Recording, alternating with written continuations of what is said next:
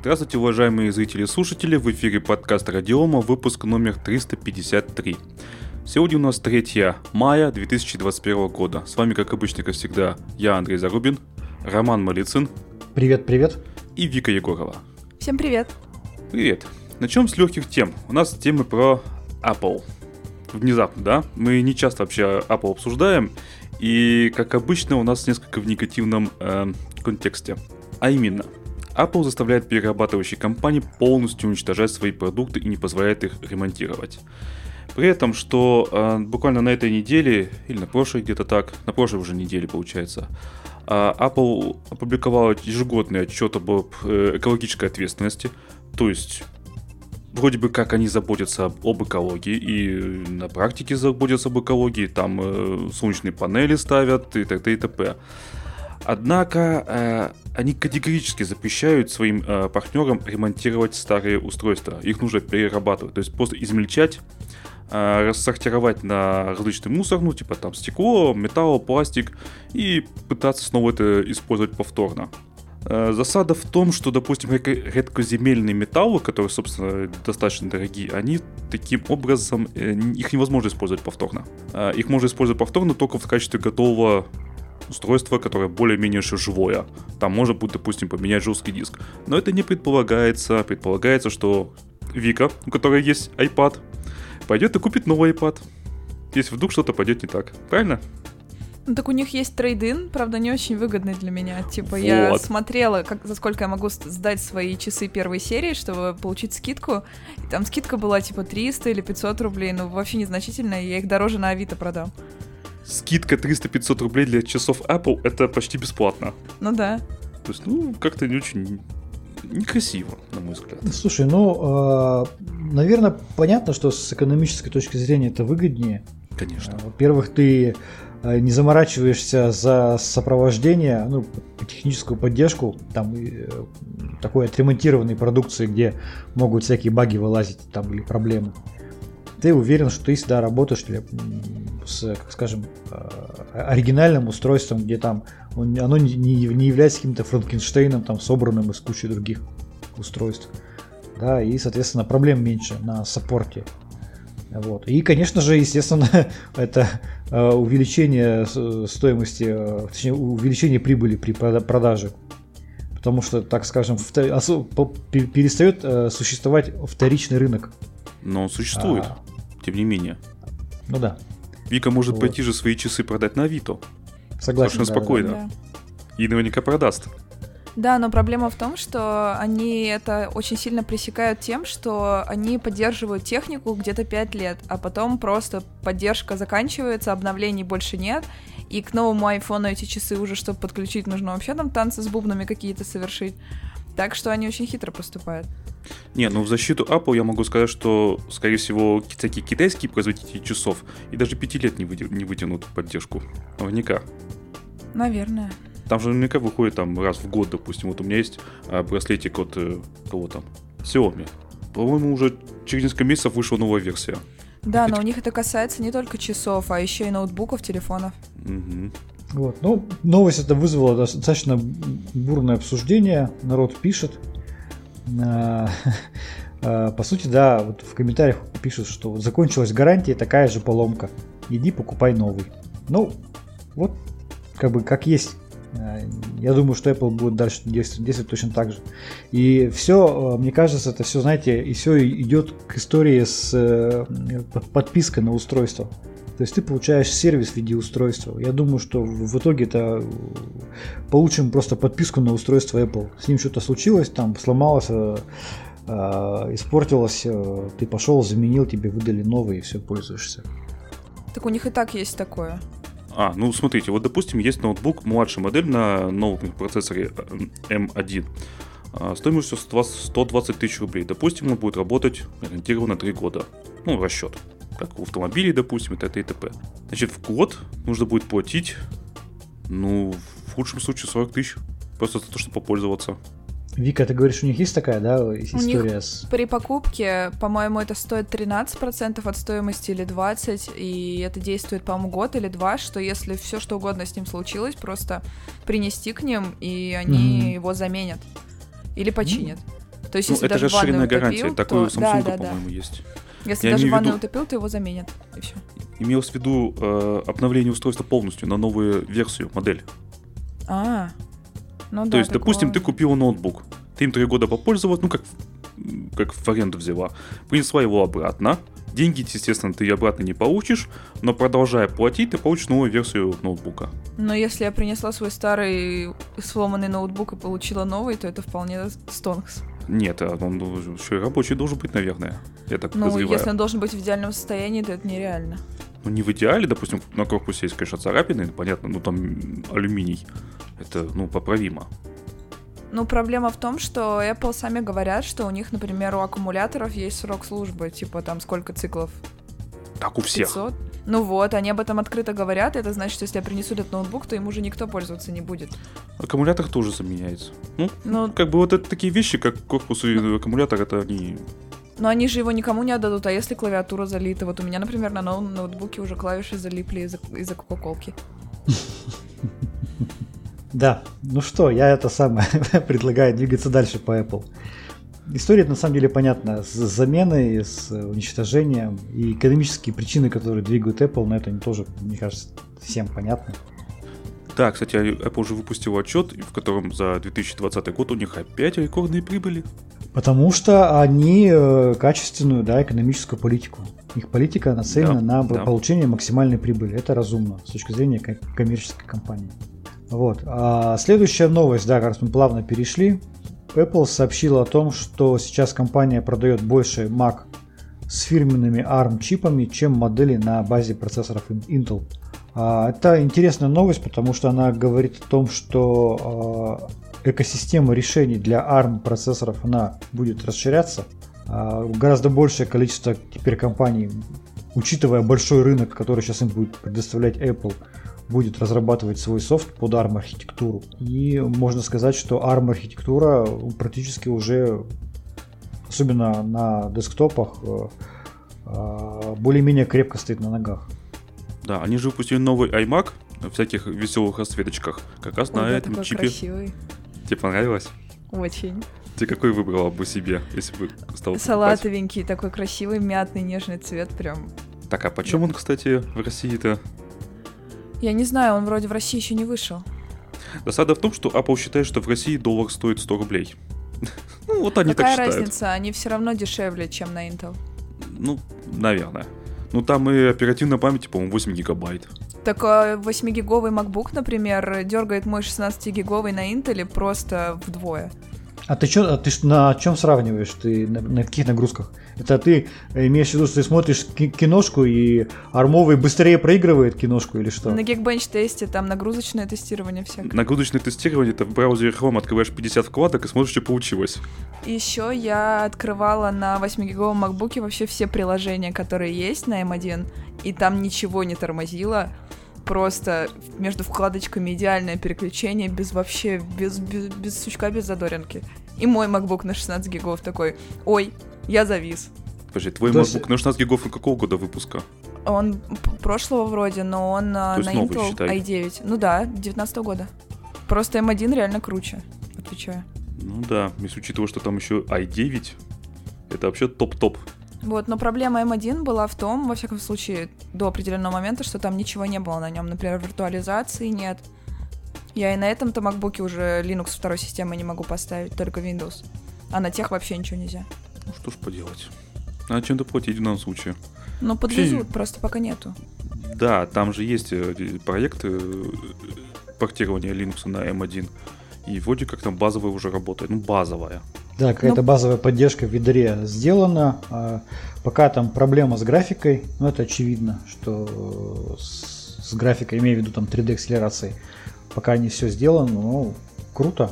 Удивительно, что на самом деле, что нет э, сейчас нормальной поддержки на обычных маках для Linux. А вот почему-то для M1 ну прям решили заморочиться. На обычных маках они это запретили, потому что сказали, что они не могут отвечать за это. Типа, если Ну, а я поставлю ARM? Linux второй системы, у меня что-то сломается, то они не могут за это отвечать, поэтому они специально в железе это за- заблокировали. Какие хитрые. Мгм.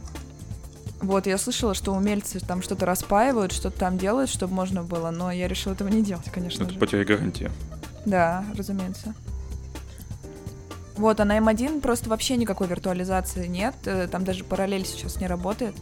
Но а подожди, вроде там есть бы- вообще аппаратная эта виртуализация? Или нема? А, Я пока не, я не знаю насчет этого, по-моему, там просто не поддерживаются эти приложения. Вот параллельно они говорили, что они работают над тем, чтобы портировать свою, свою систему на М1. М, ну, то есть будет, скорее всего. Ну да, в скором времени.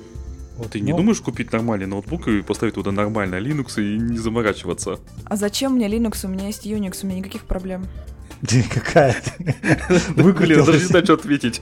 Ну, типа, macOS, он Unix подобный, зачем мне? Ну, у меня есть виртуалка на Linux, если вдруг, эм, например, что-то прям вообще из рук вон выходящее, но очень редко, когда она мне нужна.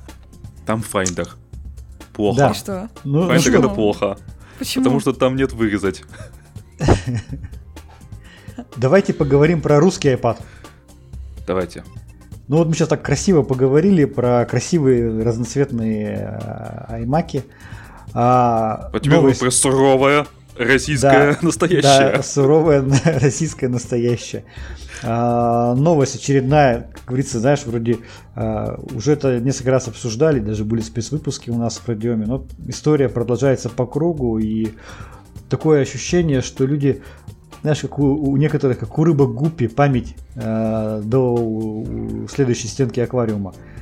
А, Значит, э, компания Mobile Inform Group а, выпустила планшет, э, заявила, что на нем работает операционная система Astra Linux. А, И опять э, просто огромное количество публикаций, написали, по-моему, тоже все. А, Как, э, видимо, вот прошло там два года с прошлой новости, аналогичной примерно, только там чуть-чуть другая модель была. А, И все прям написали об этом.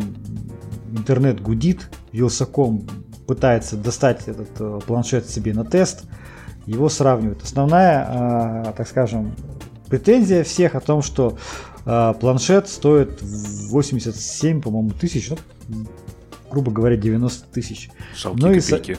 Да, и, соответственно, начинают значит, сравнивать ехидно с iPad, с iPad Pro по стоимости. Э, и, естественно, э, выносят какой-то вердикт о том, что как же так, взяли, кому нужен такой планшет за 90 тысяч, который не выполняет функции iPad Pro. Не, ну сравнивать только, только по деньгам это как-то странное решение вообще, в принципе. Да, несмотря на то, что мы э, даже делали спецвыпуск, где представитель компании Mobile Inform Group Анна Богданова детально рассказывала вопрос ценообразования, а вот, э, ну, видимо, Понимаешь, проблема заключается в том, что не все люди в России слушают подкаст Радиома. Это плохо, это плохо, я вот к этому веду, понимаешь, что если бы люди слушали, а больше того, каждый год переслушивали спецвыпуски, они бы не забывали всю эту историю. Так вот, если И сейчас... конспектировали. Ой, да, и конспектировали. Вот я специально, знаешь, перед подкастом взял, не поленился и забил в гугле фразу «промышленный планшет». Ты знаешь, э, там вот одна из первых ссылок, другой совершенно производитель промышленных планшетов. А, Там планшет самый дешевый стоит 90 тысяч, остальные там 115, 120, 150 тысяч. Люди не понимают, что промышленный планшет это совершенно другой сегмент изделий. В принципе. И там, допустим, купить э, промышленный планшет от там Getac или от Panasonic там и что- и что-то подобное, это будет стоить там 100-150 и выше тысяч рублей. И там сразу так начинаешь, знаешь, начинает говорить, так, да, конечно, он же там, а, там по стандарту IP67 там и прочее там. Так тут-то то же самое, тоже по стандарту IP67 сертифицированный. Я вот просто, ты знаешь, я эту новость специально вынес для того, чтобы, ну, еще раз этот вопрос, ну, поднять, ну, come on, ребята, ну, вы забейте в Google э, промышленные планшеты посмотрите, сколько они все стоят. Почему почему-то есть э, обязательно желание сравнить его с э, там каким-то там Huawei Honor, там, я не знаю, с чем-то еще, который лежит на потребительском вот, прилавке. Я просто, вот, честно говоря, я не понимаю, что за желание такое. А, Естественно, да, ну понятно, что кликбейт, э, кликбейтные заголовки сразу же идут на всех сайтах, что выпустили русский, русский iPad, а, и, соответственно, люди идут туда и начинают глупо хихикать, что как, как же так, А, там нету приложения от, от- Adobe. Вот. На самом деле планшет как планшет. Обычный хороший 8-дюймовый планшетик. Нам понравился. Работает. С Linux Так 8-дюймовый это же совсем маленький. Да. А Это как небольшой. же его держать-то в перчатках в минус 20? Слушай, но там прорезиненный же корпус у него. Вот, конечно, а, вот тот, вот, вот тот 10-дюймовый планшет, там были еще дополнительные такие как бы резиновые наплывы по углам, чтобы можно было ухватиться. У этого таких наплывов нет, но все опять же зависит от э, сценариев использования. Ну, здесь очевидно, что нужен сценарий использования, где нужно поменьше устройства. Поэтому как бы оно Ну да.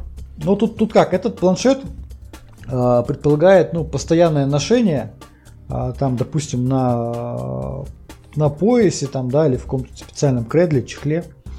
А, причем его там можно там, ну, грубо говоря, там я общался с разработчиками, они говорят о том, что можно взять его, там, залить полностью водой, там, не стряхивая с него воду, прям тут же его воткнуть в зарядку и заряжать. Вот, то есть штука интересная, да, но, э, но он существенно, ну, на мой взгляд, он легче и компактнее, чем предыдущая модель Т10, которую мы обсуждали вот пару лет назад. Опять же, за счет того, что там нет этих резиновых наплывов, которые еще визуально увеличивают размеры а, устройства.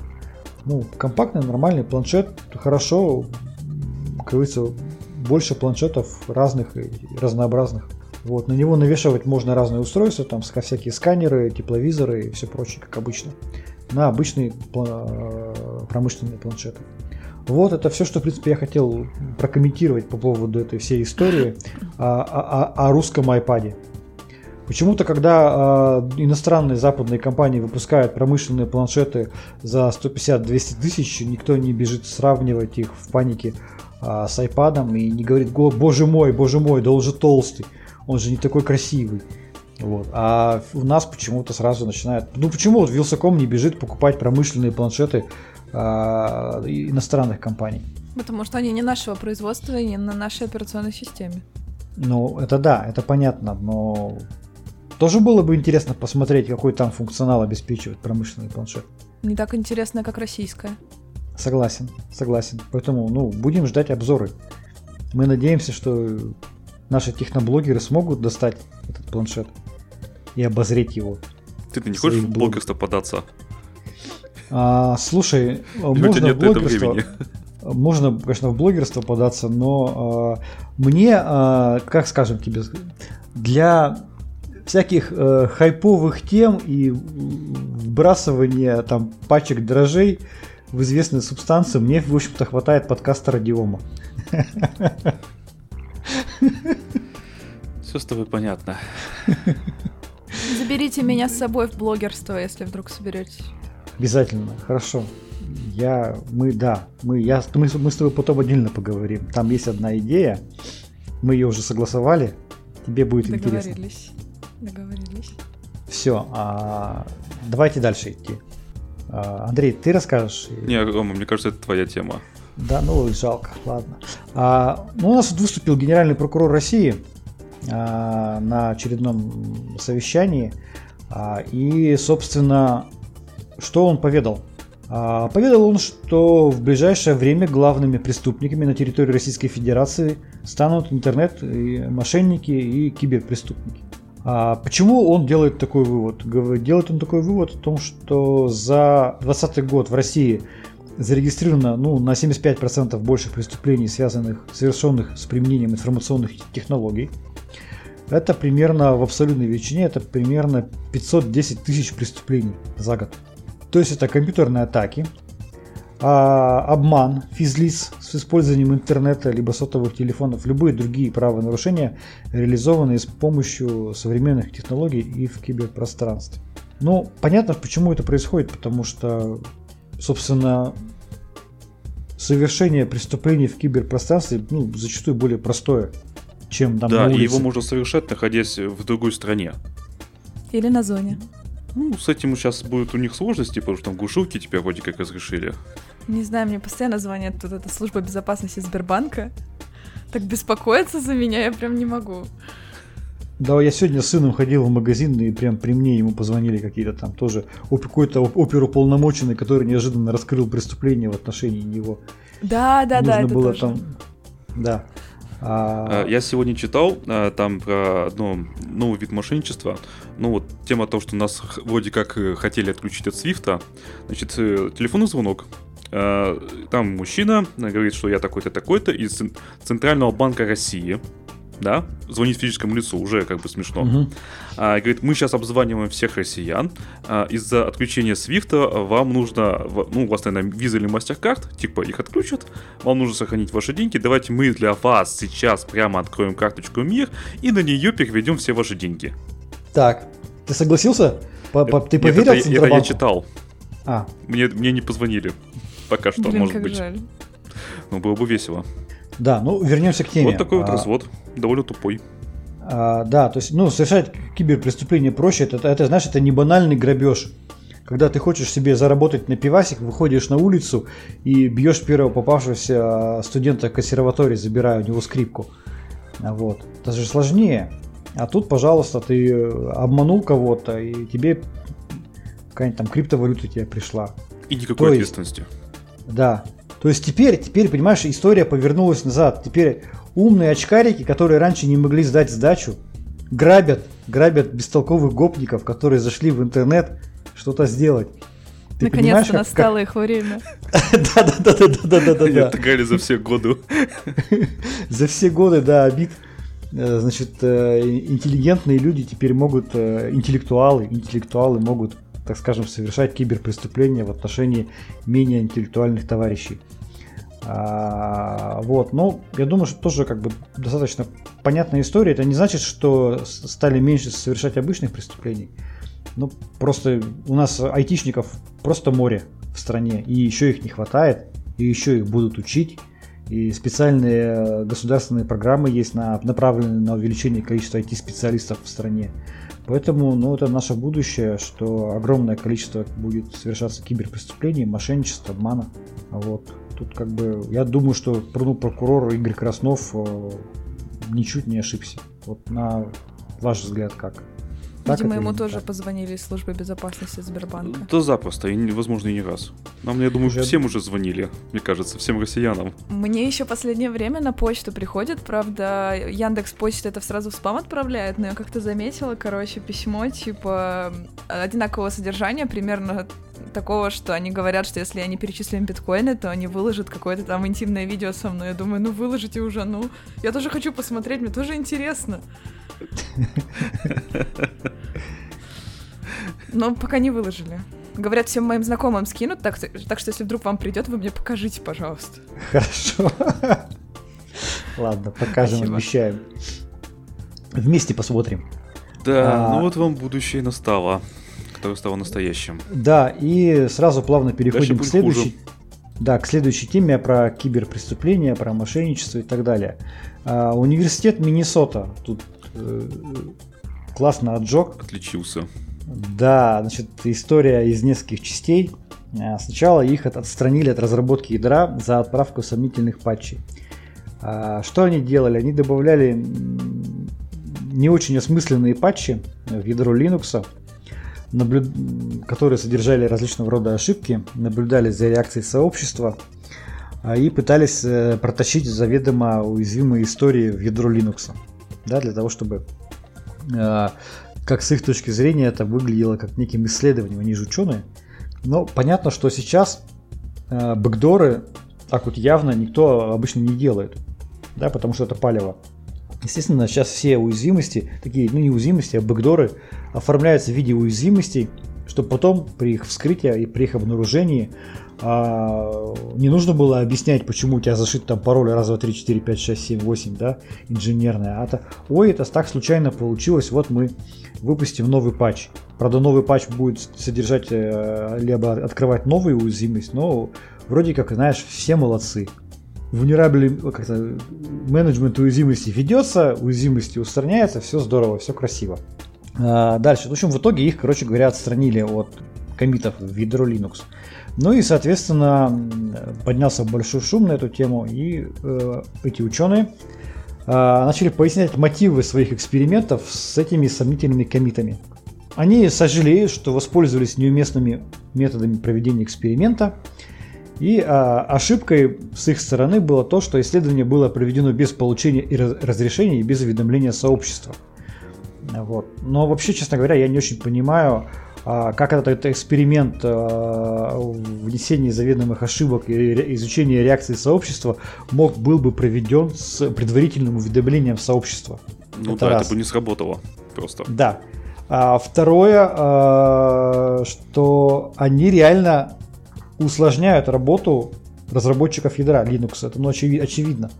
Потому что там, там десятки тысяч патчей отсылаются, и еще оценивать на предмет адекватности этих патчей с точки зрения, ну, там поиска там отдельных уязвимостей, но это как бы, ну, это реально не очень хорошая история. Не, подожди, подожди. Это в любом mm-hmm. случае надо делать. Потому что могут быть mm-hmm. просто ошибки по, ну, я согласен, я, я, я, я, я, я понимаю, что это может быть так прозвучало. Специально может быть, как вот сейчас мы видим. Так что я согласен. не отменяет то, что нужно проверить каждый патч досконально. Я, я согласен, да, но это же вносит дополнительную прямо вот излишнюю, излишнюю проблематику. То есть ты уже прямо, прямо знаешь точно, что там патч, фу, бач, баг. И это, конечно, я не знаю, я бы на месте разработчиков ядра Linux их бы ну, на пушечный выстрел не, под, не подпускал их и всех, кто задумает такой историей заниматься. Но с другой стороны, это очевидно ярко показывает, что это возможно. Возможно внесение заведомых уязвимостей а, в open source. Даже тот open source, который, ну, казалось бы, под микроскопом ну, рассматривается. Там такой, как ядро Linux. И сколько таких патчей и заведомых уязвимостей внесены в другие проекты open source, но остается только догадываться. И, соответственно, э, вот эти доводы про миллионы глаз специалистов, которые смотрят open source, они как бы опять же ну, вот разбиваются вот от, а, вот от такую не очень корректную деятельность, которая была вскрыта. Но я думаю, что это происходит сплошь и рядом. Не, подожди, это работает. Смотри, я тебе зачитаю. Исследователи раскрыли информацию о патчах с уязвимостями. В августе 2020 года в ходе эксперимента было отправлено 5 патчей. Два корректных и три включающих скрытые ошибки, создающие условия для возникновения уязвимостей. Все из проблемных патчей сразу были отвергнуты по инициативе мейнтайнеров. Угу. Проверяют, нормально. Ну, хорошо, но я, я, я, я, я, честно говоря, считаю, что эта история возможна с внесением заведомых патчей с заведомыми уязвимостями. А, вот. А, я просто напомню, мы в одном из прошлых выпусков обсуждали историю о создании в России а, центра верификации ядра Linux, проверки ядра Linux. И вот э, в этой связи, мне кажется, это еще более актуально становится. Потому что, несмотря на то, что это open source, несмотря на то, что миллионы глаз, проверять и перепроверять код нужно, необходимо, фазить его и так далее. Вот э, Вика рассказывала, она же методом пристального взгляда ищет. Вот тоже необходимо. Ну, Вика, кстати, ты сколько ошибок нашла за последнее время? А, три новых. Три новых? Ну и да. Это чем? Через сисколер? Ну да. Молодец. Но это три новых, которые являются плохо исправленными старыми. Отлично. Отлично, молодец. Я вообще хотела сказать, что этот университет Миннесоты, они же очень прикольно отмазывались. Они говорили, что мы внесли эту ошибку, чтобы протестировать статический анализатор. Ну, то есть несколько, некоторые ошибки. Хотя там, ну, они очень для статических анализаторов не характерны. То есть а почему такая... не характерны? Можешь ну, пояснить хотя бы в двух словах? Ну, потому что есть ошибки, которые статические анализаторы выявить не могут. Они же не запускают код, они его смотрят mm-hmm. просто ну, как, как методом пристального взгляда, только немножко умнее. Угу. Вот, они код не запускают, и поэтому некоторые ошибки обнаружить не могут. А, ну то есть как бы здесь ошибки, они могли быть обнаружены только, например, при динамическом анализе. Да, например. Ну или если какой-то профессионал, который посмотрел и увидел, то есть и вполне возможно, разработчики ядра вполне в состоянии увидеть эти ошибки, я думаю. Ну, то есть, короче говоря, на твой, на твой взгляд, это какая-то такая у них отмазка уже просто по факту, когда их поймали на горячем. Да, мутная история. Ну, конечно, да. Это они просто, ну, решили отмазаться, но не, у них не получилось. Да уж. Вот такой университет, такие вот ученые. Ну что, я предлагаю дальше двигаться. У нас еще есть темы. Да, вернемся в Россию обратно. Ну что, у нас тут э, идет полным ходом импортозамещение на программное обеспечение. Сначала поговорим об этом. А, и, соответственно, не знаю, кто следил, кто не следил, была такая история, то, что Минцифры предложила перевести объекты критической информационной инфраструктуры на преимущественное использование российского программного обеспечения. А, чтобы было понятно, критическая информационная инфраструктура это обычно не государственные структуры, а это какие-то предприятия. Там, я не знаю, там заводы, которые производят какую-то там взрывчатые вещества, там, или химическую продукцию. Не, ну там есть перечисления. Ну, А, да. Так, сфера финансового рынка, наука, транспорт, связь, энергетика, банковская сфера, атомная, ну, естественно, оборонная, ракетно-космическая, горнодобывающая, металлургическая и химическая промышленность. Например, завод, где я работаю, это металлургическая промышленность. Ну все, тренда. Капец. Да. Так вот, так вот. Соответственно, это, грубо говоря, бизнес, по большому счету. А встречно, встречно Российский союз промышленников и предпринимателей РСПП направил письмо в правительство Российской Федерации, в котором они оценили затраты на переход в 1 триллион рублей. Причем, вот, знаете, вот я этот Вот письмо... я ровно это пис- триллион. Да, я это письмо не видел, но я сталкивался с оценкой затрат по различным проектам. Я, вот, мое мнение личное, что цифра просто взята с потолка. Потому что, ну, посчитать сейчас, как это оценивать, эти затраты, ну, непонятно. Но это чтобы точно хватило. Если меньше триллиона, недостаточно страшно. Если больше триллиона, будут возникать вопросы, а почему так? Ну да, потому что а, как, то, то есть э, ведь никто же не говорит о том, что пойди полностью все купи с, с нуля там, да, и так далее. А, э, вот в, в- в многих проектах по импортозамещению там немножко по-другому уже э, экономика проекта считается. Смотрится, сколько сейчас э, люди платят. Обычно там какая-то подписка. Ну там, допустим, на Microsoft. На, продукты, на продукцию Microsoft она идет там на, на 3 года смотрят, э, сколько они платят. Ага, мы там, допустим, платим там 100 тысяч рублей, ну я условно говорю. А Подписка на 3 года на российское ПО какое-то там, она может там стоить 75 тысяч рублей. Просто они идут, ну, заменяют, грубо говоря, те затраты, которые они несли на э, иностранное ПО, на затраты на российское ПО. Понятно, что там э, идет стоимость еще оплаты услуг каких-то там интеграторов, там, специалистов. Там Но- не везде подписка. Кое-какое Не ПО, везде, в со- том согласен. числе очень дорогое, например, то, что используется на заводе, оно Мгм. покупается постоянно лицензия, и они дорогие. Да, И работают только на винде, естественно. Ну так тогда, понимаешь, если у тебя это ПО а, на винде, тьфу, на Linux не работает, то оно тебе так и так под программу импортозамещения не подпадет это рабочее место. Ты его и так и так оставишь на винде. А тогда получается проблема то, что часть компов, ну, допустим, секретарей, ну, там и так далее, те, кто офисная работа, на Linux, остальных там инженеров э, на Windows. Да, И вот эта мешанина получается. да. Но это а, напрямую как бы ну не идет там на э, вывод там, что переход потребует триллион рублей. Да, это нужно будет какие-то там инженерные решения А создавать. зачем вообще секретарей на Linux пересаживать? Что-то я не понимаю. А зачем им винда? Давай с этого из этого исходить. Но они же умеют ей пользоваться. Вы представляете, какой коллапс случится? Вика, у меня для тебя плохие новости. Они не умеют ей пользоваться. А, на самом деле я скажу, что секретари обычно сидят в каком-то в веб-интерфейсе, там, в браузере и все. Нет, им нужно, смотри, им нужна э, почта э, с календарем обязательно, причем несколькими, поддержка нескольких календарей. А, им нужен, естественно, офисный продукт полный. Но А, мы то же знаем, что Excel Word Word. лучше Libre, правда? Да. Ну тогда... Конечно.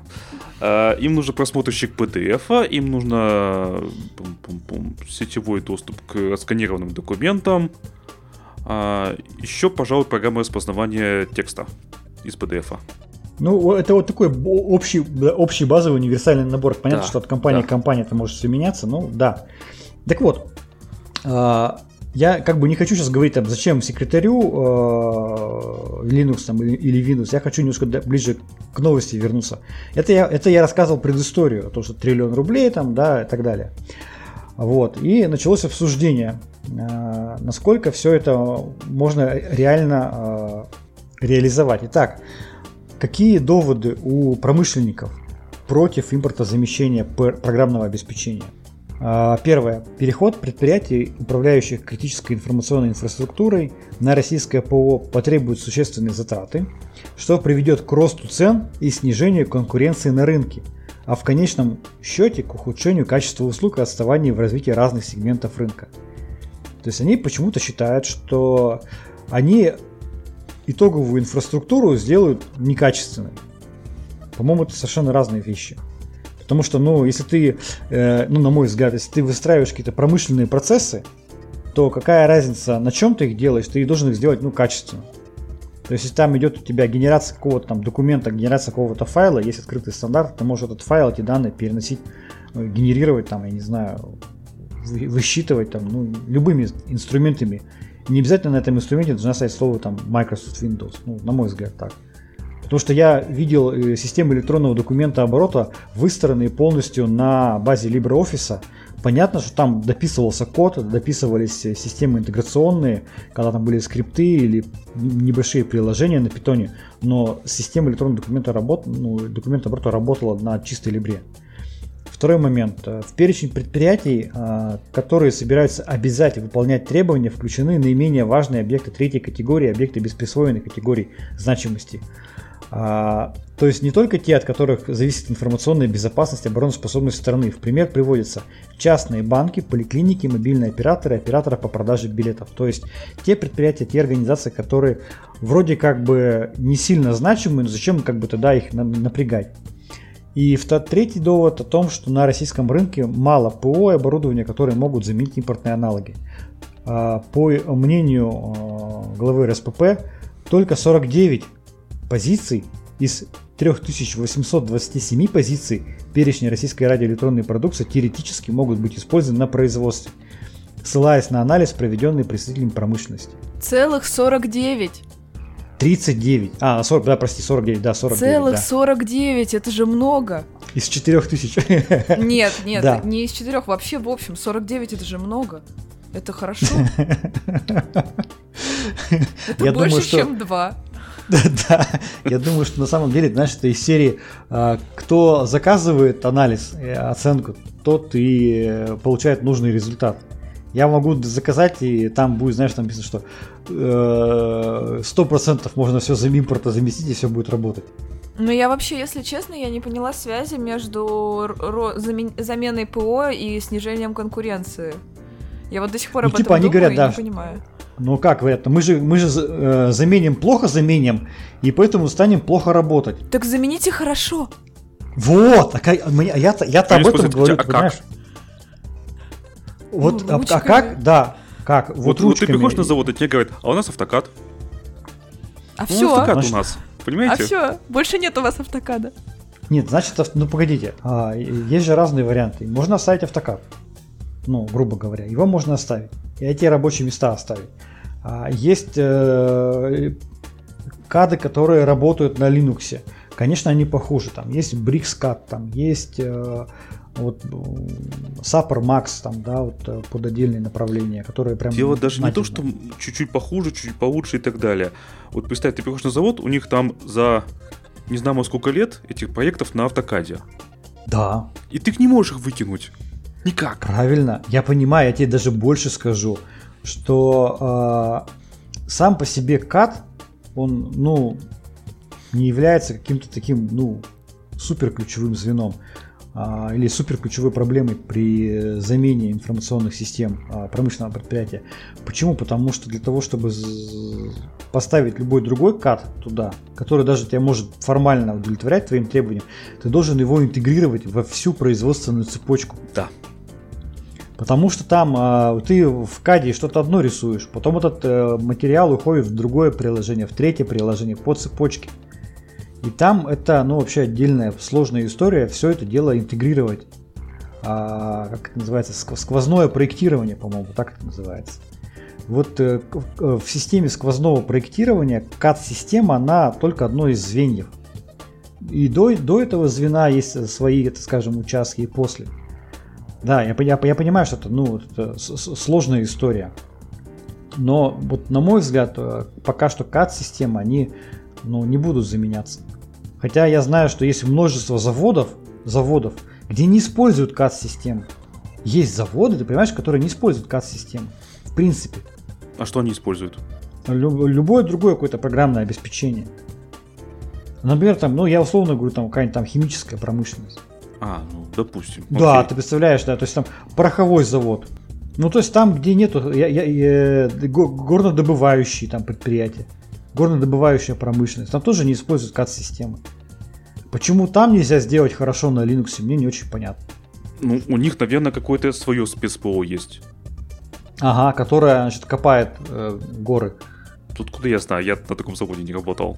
А, понятно, что в лоб, в лоб ничего не заменишь. Когда такой, такой, я такой представляю, приходит такой красивый импортозаместитель на э, предприятие горнодобывающей промышленности, там все на винде, все интегрировано, приходит такой, так, дает, берет любой комп, просто накатывает на него любой Linux, говорит, вот, все, я вам все сделал. Понятно, что вот так это работать не будет. Понятно, что там нужно проводить аудит, понятно, там нужно проектировать новые информационные системы заново, там, да, связки там, а, система аутентификации, авторизации, сквозной там, а, э, сквозную регистрацию и все прочее. Да, это, это сложно. Но если это сделать, то в итоге получится, что можно сделать ну, нормальное решение, которое будет нормально работать.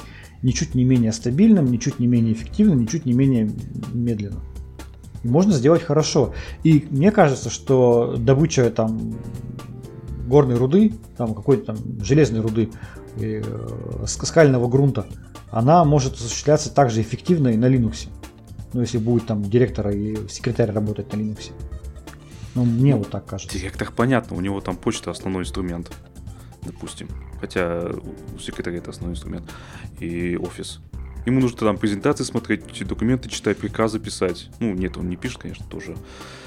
А, допустим, у нас на заводе есть такая программка, плавка. Она, угу. можно сказать, самописная. А, место университета писал наш Цена Студент, вопрос... давай, давай так. Есть программа, которую написали студенты 20 лет назад. Слушай, мне кажется, все-таки преподаватели. Ну, допустим. Ну, mm-hmm. возможно, и студенты какая-то, ну, потом преподаватели. А цена вопроса всего лишь 40 тысяч рублей, причем на весь завод, а не на каждое рабочее место. Но она реально используется, и она реально нужна в работе. Естественно, под винду. Причем, Пусть эти э... студенты сядут и перепишут ее. И используют она Microsoft SQL сервер, естественно. Ну, ничего, да. перепишут, все сделают. Так вот, а, вот э, Дальше тут новости. Мне кажется, там а... код уже утерян. Я что-то подозреваю. Тогда еще зареверсят. Да, слушай, утерян код, логика и, смысл программы, да, но и нам студенты. сказали пользовать, мы пользуем, она, да. Она реально у нас используется, понимаешь, мы не можем от нее уйти. Слушай, ну ты знаешь, я, я, же, я же говорил, что есть такие примеры, когда люди говорят, мы не можем перейти на LibreOffice. Почему? Потому что у нас есть макрос, который не работает на LibreOffice. Так, а и... там смотришь макрос там из 100 строк. И им говорят, так вы там тысячу рублей студенту заплатите, и он перепишет макрос там на тоже Libre, LibreOffice Basic. Они говорят, а что так можно было? Так вот, э, вернемся к новости. Ас- ассоциация... Что? Говори. Подожди. Вот, допустим, вот правообладатель университет. Согласен? То есть код так, они чего? никому не отдадут. Соответственно, так. если они вдруг отказываются переписывать этот код, то все. Ну, не хотят. Все, Тогда завод встал из-за программы другому, 40 тысяч. Кто бы написал аналогичную программу на Linux или на любую другую систему? Ну, это уже совсем другие деньги. Это знаешь из серии, что... Двум другим студентам. Ты же знаешь, это же все из серии, что те, кто хочет, они ищут возможности, да, те, кто не, не хотят, они ищут оправдания. Так вот, а, ассоциация да. предприятий черной металлургии ближе к тебе, вот ближе к тебе, к твоему давай, заводу. Давай. Ассоциация предприятий черной металлургии написала письмо, а, где высказывается следующее опасение. Первое.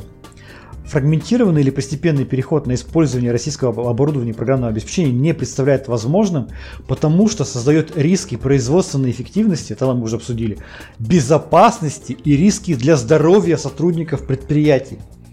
Ой, вы знаете, ну, Linux кого здоровья. угодно может до нервного срыва довести.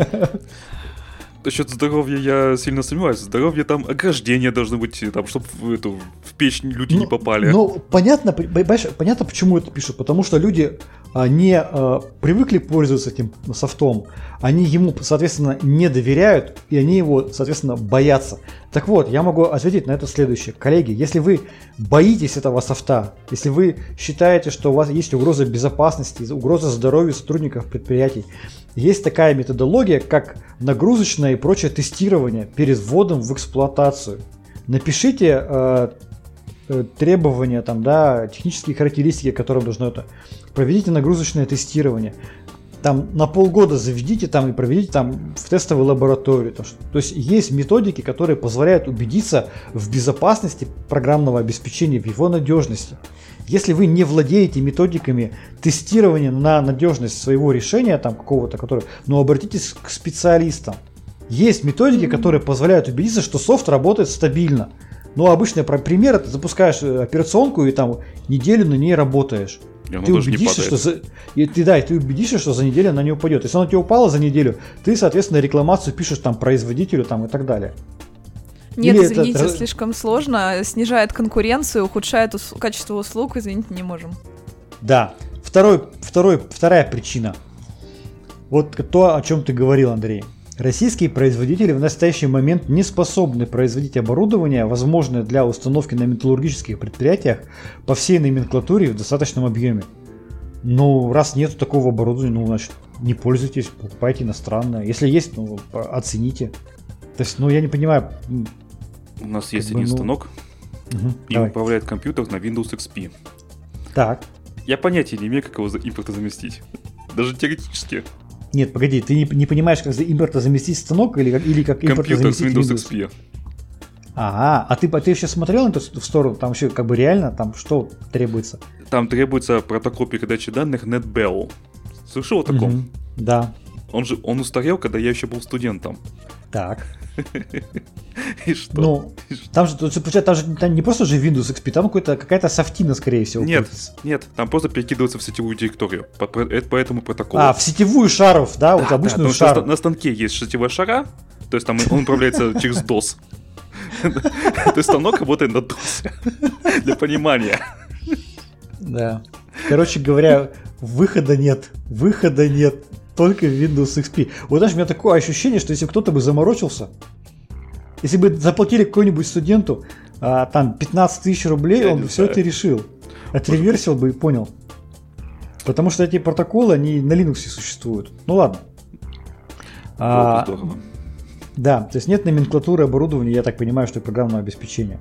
Следующее представляется некорректным применение идентичных требований к объектам КИИ, находящихся на гражданских объектах, объекты третьей категории и объектам, представляющим ключевое значение для безопасности страны, социальной политической стабильности, атомной станции и прочее.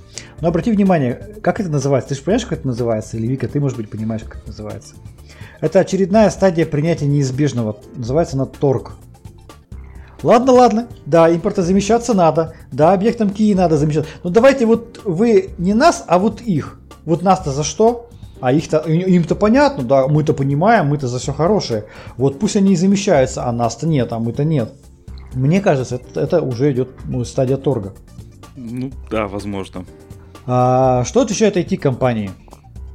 Ну, IT-компании отвечают понятно, они говорят о том, что у вас есть риски, о том, что вам, гру- грубо говоря, не продадут программное обеспечение, не поставят оборудование, не окажут техническую поддержку. А, понятно, что IT-компании говорят, что есть соответствующее программное обеспечение, а, есть оно и качественное, оно и надежное, но это тоже все доводы непонятны. А, в итоге, что можно сказать? Что я, вот лично мой вывод о том, что импортозамещение продолжает двигаться, там далеко не все идеально. Да, конечно, есть проблемы, да, не хватает решений, да, не хватает программного обеспечения, да, не хватает оборудования. А, но при этом, на мой взгляд, больше всего не хватает компетенций по тому, как это импортозамещение проводить. Как переписывать скрипты, как переписать макросы, как вообще в целом проанализировать, э, создать новую инфраструктуру. То есть вот этих знаний, их в первую очередь не хватает. Если бы они были, а, если бы люди понимали, как э, провести импортозамещение, как ну, перепрыгнуть с одного софта на другой софт, как провести нагрузочное тестирование, мне кажется, ну, проблем было бы меньше. И страхов было бы меньше. И тогда бы доводы были бы совершенно другие. Они бы не говорили о том, что есть угроза риска здоровью.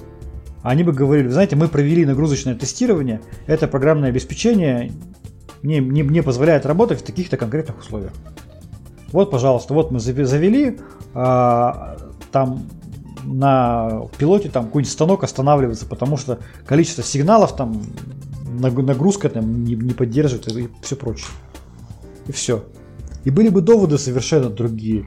И э, производители российского ПО, они бы тогда эти доводы по-другому воспринимали. Потому что будут, будут, были бы конкретные претензии. А вот так, на такие претензии, когда ваше программное обеспечение небезопасное, не, не оно повлияет на нашу выручку, а, оно опасно для здоровья, с такими доводами работать крайне сложно. И что-то возражать тоже сложно. Потому что это просто ну, какие-то страхи, а не конкретика. И очень бы хотелось бы перейти вот от таких страхов к каким-то конкретным замечаниям, претензиям. Понятно, что на это требуется время, силы, деньги. А, и не очень понятно там предприятиям, зачем тратить на это. Но риски таковы, что ну, придется делать, потому что действительно иностранные компании, уходя с российского рынка, перестают оказывать техническую поддержку, перестают продавать софт. Поэтому, ну, как-то так, мне кажется. Ну, мне кажется, больно. Microsoft от нас так легко не уйдет. Слишком большие деньги. Ну, я думаю, что Microsoft не уйдет. Я думаю, что Microsoft даже останется э, ради возможности даже бесплатно поставлять Windows на промышленные предприятия. Mm-hmm. Это, конечно, контроль. Мне кажется, даже, даже э, будут доплачивать, лишь бы оставили. Да, лично Билл Гейтс придет и доплатит. Да. Билл Гейтс отошел от дел, он теперь другим занимается. Чипирует ну, всех, я знаю, да. Да, но обратите внимание, тоже так, в завершении этой новости хочу сказать, что когда э, шел процесс перевода органов власти, как бы такого конфликта особого социального не было, это не выходило в паблик. Ну, потому что там, ну, грубо говоря, ну, госструктура, все тут, ну, все понятно. А когда началась история с импортозамещением уже независимых, там, скажем, да, от, от, напрямую от государств организаций, а, то вот эта вся история о том, что э, стоимость, затраты, выгодность, эффективность, она начинает выходить в публичную сферу. Э, да, мы от этого никуда не денемся. Да, будут всегда поднимать вопрос об их эффективности, там, стоимости но мне кажется, что это вопрос как бы ну, решаемый. То есть понятно, что сегодня там какое-то решение может быть менее эффективным, завтра оно будет более эффективным. И вот э, следующая новость у нас как раз про это. Андрей, расскажи. Да, пожалуйста. Яндекс решил, я так понимаю, все-таки как-то э, импортозамещать. То есть Яндекс раньше работал на э, Microsoft Office, ну, онлайн, онлайн э, версия э, Яндексовых документов, работала на Microsoft офисе. И все было вроде неплохо, ну, кроме того, что я, допустим, им не пользовался, да и, наверное, много кто не пользовался. Э, теперь они решили перезапустить свой сервис, назвали его «Документы». Это типа тоже аналог Google Docs, Microsoft Office, и работает он, ну, во всяком случае, я залез в справку, там есть онлайн-справка, и на R7 офисе. Это вроде как Only Office, да? Если я не ошибаюсь. А, слушай, да, это... А Only Office Only это чей? А, ну, тут, понимаешь, какая история? Вообще, по идее, Only Office, эти редакторы там open source очень много а, у них. Э, но да, там, по-моему, конечный владелец это не российская организация. То есть так себе. Хотя, хотя разработчики, да, хотя разработчики сидят в России. Ну и компания Яндекс тоже не то чтобы российская, они тут выпустили недавно тоже э, квартальный отчет, и он на английском языке. Так они же вроде где там они в Нидерландах. Нидерландах, да, да, да. Ну. Вот такие вот такая вот российская компания отчеты выпускает на английском языке. Ну, тем не менее, неплохая история. Ну, оказывается, оказывается, можно, понимаешь, взять и условно R7 который российский, взять, перевести на него там Яндекс. Да. Вот, кстати, я тут э, почитал комментарии к новости, как обычно, и там нашел интересное. Э, о том, что Microsoft 365, ну то есть онлайн-офис Microsoft, плохо совместим со своими же настольными версиями. И функционал хромает. А вот OnlyOffice как раз таки более совместим с документами DocX и так далее. Вот это интересно. А, ты знаешь, я пользуюсь OnlyOffice. Так. Мне он как нравится. опыт? А, он, ну, немножко, на мой взгляд, медленновато работает, потому что там JavaScript используется просто в, в полный рост. Но работает нормально, открывает документы нормально. Иногда пользуюсь. Хорошая штука. Я думаю, что э, вот эта история с интеграцией э, вот этого офисного пакета в Яндекс документы, она вообще напрашивалась очень давно. Потому что у них действительно, э, у них же изначально они выросли из, из была такая CRM-система, она у них сейчас до сих пор есть. По-моему, раньше этот продукт назывался Team Lab, что ли, по-моему. Вот, и там вот этот э, онлайн-офис, он был как бы, ну, небольшим довеском. Это потом он уже вырос, вот этот большой продукт, он ли офис. Вот, и как бы, ну, напрашивалась давно, давно, давным-давно эта вся история. Почему бы не перейти на open source такой веб-офисный пакет, да, и не платить, там, допустим, кому-то там типа такого, как Microsoft за использование. При этом, да, Яндекс будет это использовать, э, они будут улучшать, дорабатывать продукт. Мне кажется, это история win-to-win, и здесь и Яндексу хорошо, они могут его хорошо интегрировать, и ребятам из компании из проекта Only Office или R7 Office это прям тоже хорошо. Мне кажется, они поднимут э, этот продукт на новый уровень. Да, будем надеяться. Ну, посмотрим. То есть, нормальная инициатива, нормально сделали, пусть будет. Лишнего точно не будет. Угу. А, дальше тема у нас, на мой взгляд, сложная. И, честно говоря, я попытался в ней разобраться, ну, так, с налету. У меня не очень получилось. Рома, может быть, ты объяснишь, в чем суть? А, ты знаешь, постараюсь тоже объяснить. Это общая проблематика о том, что российский рынок радиоэлектроники катастрофически отстает. Да, то есть мы сначала поговорили о том, что вот э, предприятия промышленности говорят о том, что а, российское программное обеспечение, российское железо отстает. Ну, реально, это реально так, никто же не спорит с этим. Никто же не пытается там на голубом глазу утверждать, что у нас там все круче. Есть, мне, понравилось, мне эта статья понравилась, она такая очень объемная, и на самом деле вот ее прочитав, можно увидеть основную, основные проблемы российской микроэлектроники. А, зачитаю несколько моментов. Первое.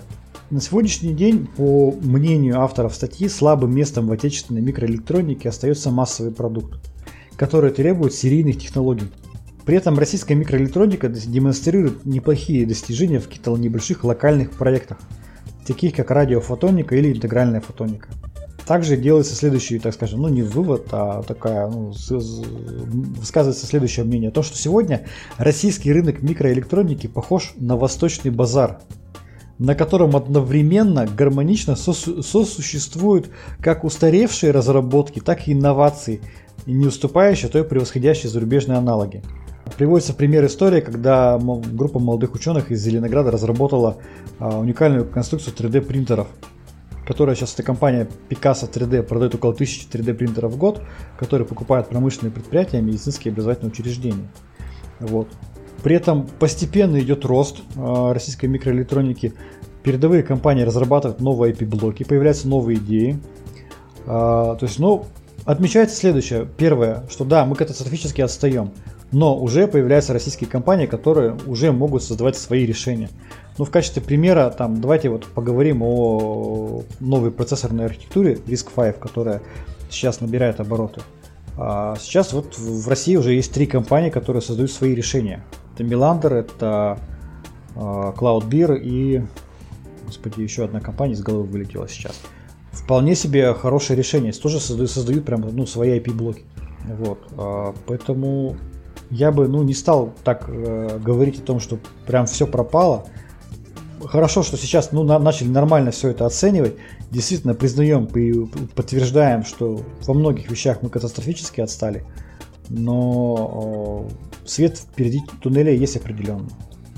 И опять же, вот эта вся история в начале подкаста, если вернуться, про отечественный iPad Pro. А, это все на самом деле движение в эту историю, потому что российские разработчики, российские производители, они учатся, и мы учимся, не так тоже не они, а вот мы, а, не только производить что-то, но и договариваться друг с другом, интегрировать свои решения друг с другом. Тем самым это позволяет как раз-таки обеспечить э, создание вот этого массового продукта, который требует э, серийных технологий. Когда э, куча компаний в рамках технологической кооперации будут обеспечивать создание какого-то единого большого серийного массового продукта. Они, когда ради там одного э, устройства какого-то уникального, там, знаешь, там будет потрачено там десятки миллиардов долларов, и одно устройство сделают, которое стоит там э, сотни тысяч там, долларов или рублей хотя бы. Вот, поэтому я вот так могу сказать, что да, есть проблемы, но все будет нормально. Во всяком случае, есть определенные перспективы.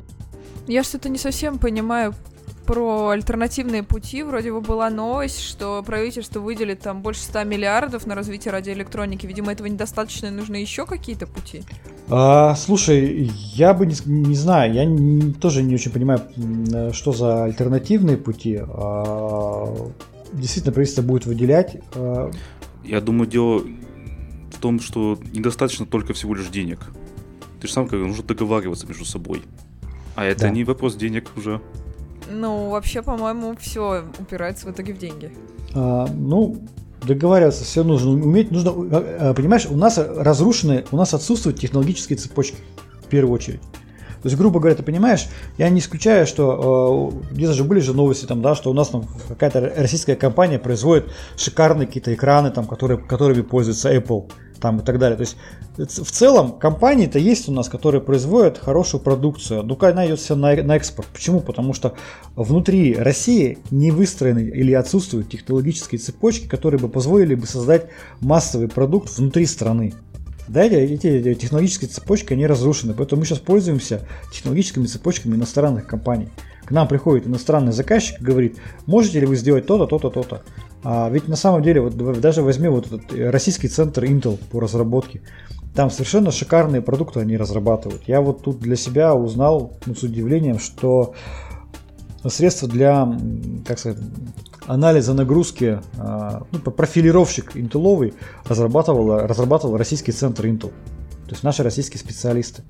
Да, просто некому было, ну, так скажем, не для кого было это разрабатывать в России, они это разработали для Intel. Intel это взял, встроил свои технологические цепочки, и продукт стал еще круче, еще лучше.